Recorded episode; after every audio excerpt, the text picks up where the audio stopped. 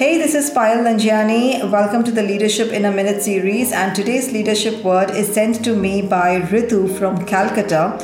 And she wants me to talk about the word fear. You see, every leader faces fear.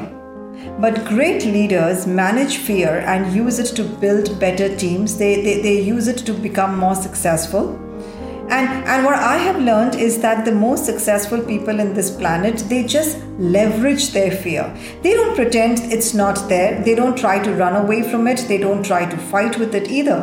They have simply learned how to use fear. Because fear, just like anything else, is an energy you know that, that that that voice telling you to be afraid could actually be one of the most effective leadership tools you have if you just know if you just know how to distinguish between rational and irrational fear. See rational fear it helps you to imagine and prepare for the worst possible outcome and this way, you and your teams are mentally prepared for any experience. But irrational fear is like overthinking. It's like just afraid to take that step. There is no reason for for uh, for the fear, but you just create it. So distinguish between rational and irrational fear and, and, and, you know it is it is this fear that makes you imagine what the future holds. And it could be in a very positive way. It actually helps you and your team to feel excited about what you are working towards. And and that helps to reduce the fear in turn.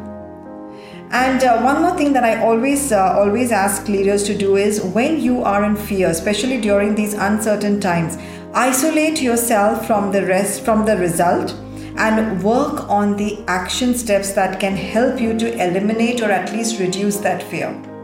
So, here's what I encourage you to do I encourage you to take courage and focus on what opportunities the fear will bring your way, and then to leverage your fear so that you will be truly an unstoppable leader. And I really pray that may your choices be a reflection of your hopes and not your fears.